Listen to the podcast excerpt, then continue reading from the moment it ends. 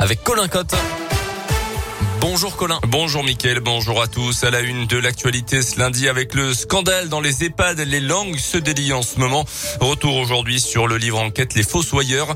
Le journaliste Vincent Castanet a travaillé pendant trois ans sur le groupe privé Orpea, leader européen des maisons pour de retraite privées.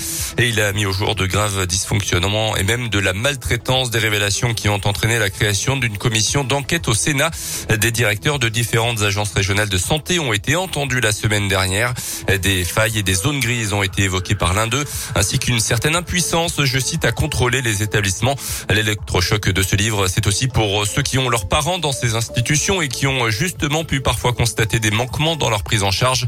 Écoutez les témoignages pour Radio Scoop de Sylvie, une habitante de la région dont la mère et la belle-mère sont en EHPAD pour ma fin de vie, pour rien au monde, je souhaiterais vivre ce qu'elles vivent maman et ma belle-mère. Parce que c'est un enfermement. Puis il y a surtout très peu d'efforts, à part par quelques aides-soignantes qui aiment ce métier. Il y a très peu de personnes qui sont là pour les égayer. On les nourrit, oui, on les blanchit, oui, euh, mais dimanche après-midi, quand il y a deux aides-soignantes hyper occupées avec 20 personnes qui sont égrabataires et Alzheimer, et que chacun dans son coin, ça tire les larmes. J'ai été obligée de prendre mon téléphone parce qu'il n'y a pas d'appareil de musique, la télévision, il n'y a que quelques chaînes pour mettre Piaf et Montant pour leur faire écouter de la musique. Et il y a eu des réactions qui m'ont fait pleurer. Il y a un monsieur que j'avais jamais vu bouger et qui, avec ses mains, dansait. Il faut pas grand chose.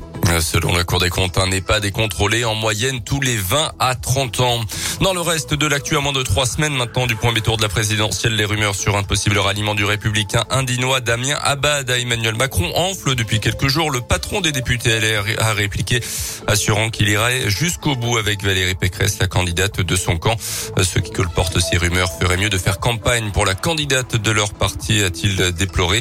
Notez également que Jean-Luc Mélenchon revendique avoir rassemblé près de 100 000 personnes hier place de la République à Paris lors d'un grand rassemblement de ses soutiens.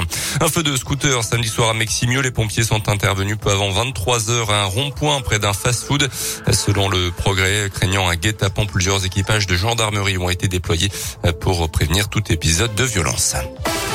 Dans le reste de l'actualité, la guerre en Ukraine, les autorités de Mariupol ont rejeté ce matin l'ultimatum fixé par la Russie pour capituler, alors que l'armée de Vladimir Poutine encercle la ville depuis des jours maintenant et a bombardé ce week-end un théâtre abritant des centaines de civils. Une des plus grandes usines métallurgiques d'Europe, là aussi située à Mariupol, a été détruite par les bombes ce week-end. Notez que 10 millions d'Ukrainiens ont déjà fui leur foyer depuis le début de l'offensive russe fin février, dont plus de 3 millions ont déjà trouvé refuge à l'étranger, notamment en Pologne. La France, de son côté, devrait en accueillir dire 100 000 dans les prochains jours et les prochaines semaines. On termine avec le foot et la victoire de Marseille contre Nice hier soir en clôture de la 29e journée de Ligue 1. les Marseillais reprennent du coup le fauteuil de dauphin du Paris Saint-Germain qui a perdu coup à Monaco 3-0. L'OL n'a pu faire mieux qu'un triste match nul 0-0 sur le terrain du Stade de Reims. Les Lyonnais restent dixième. Place désormais à la trêve internationale. Les Bleus joueront deux matchs amicaux contre la Côte d'Ivoire et l'Afrique du Sud.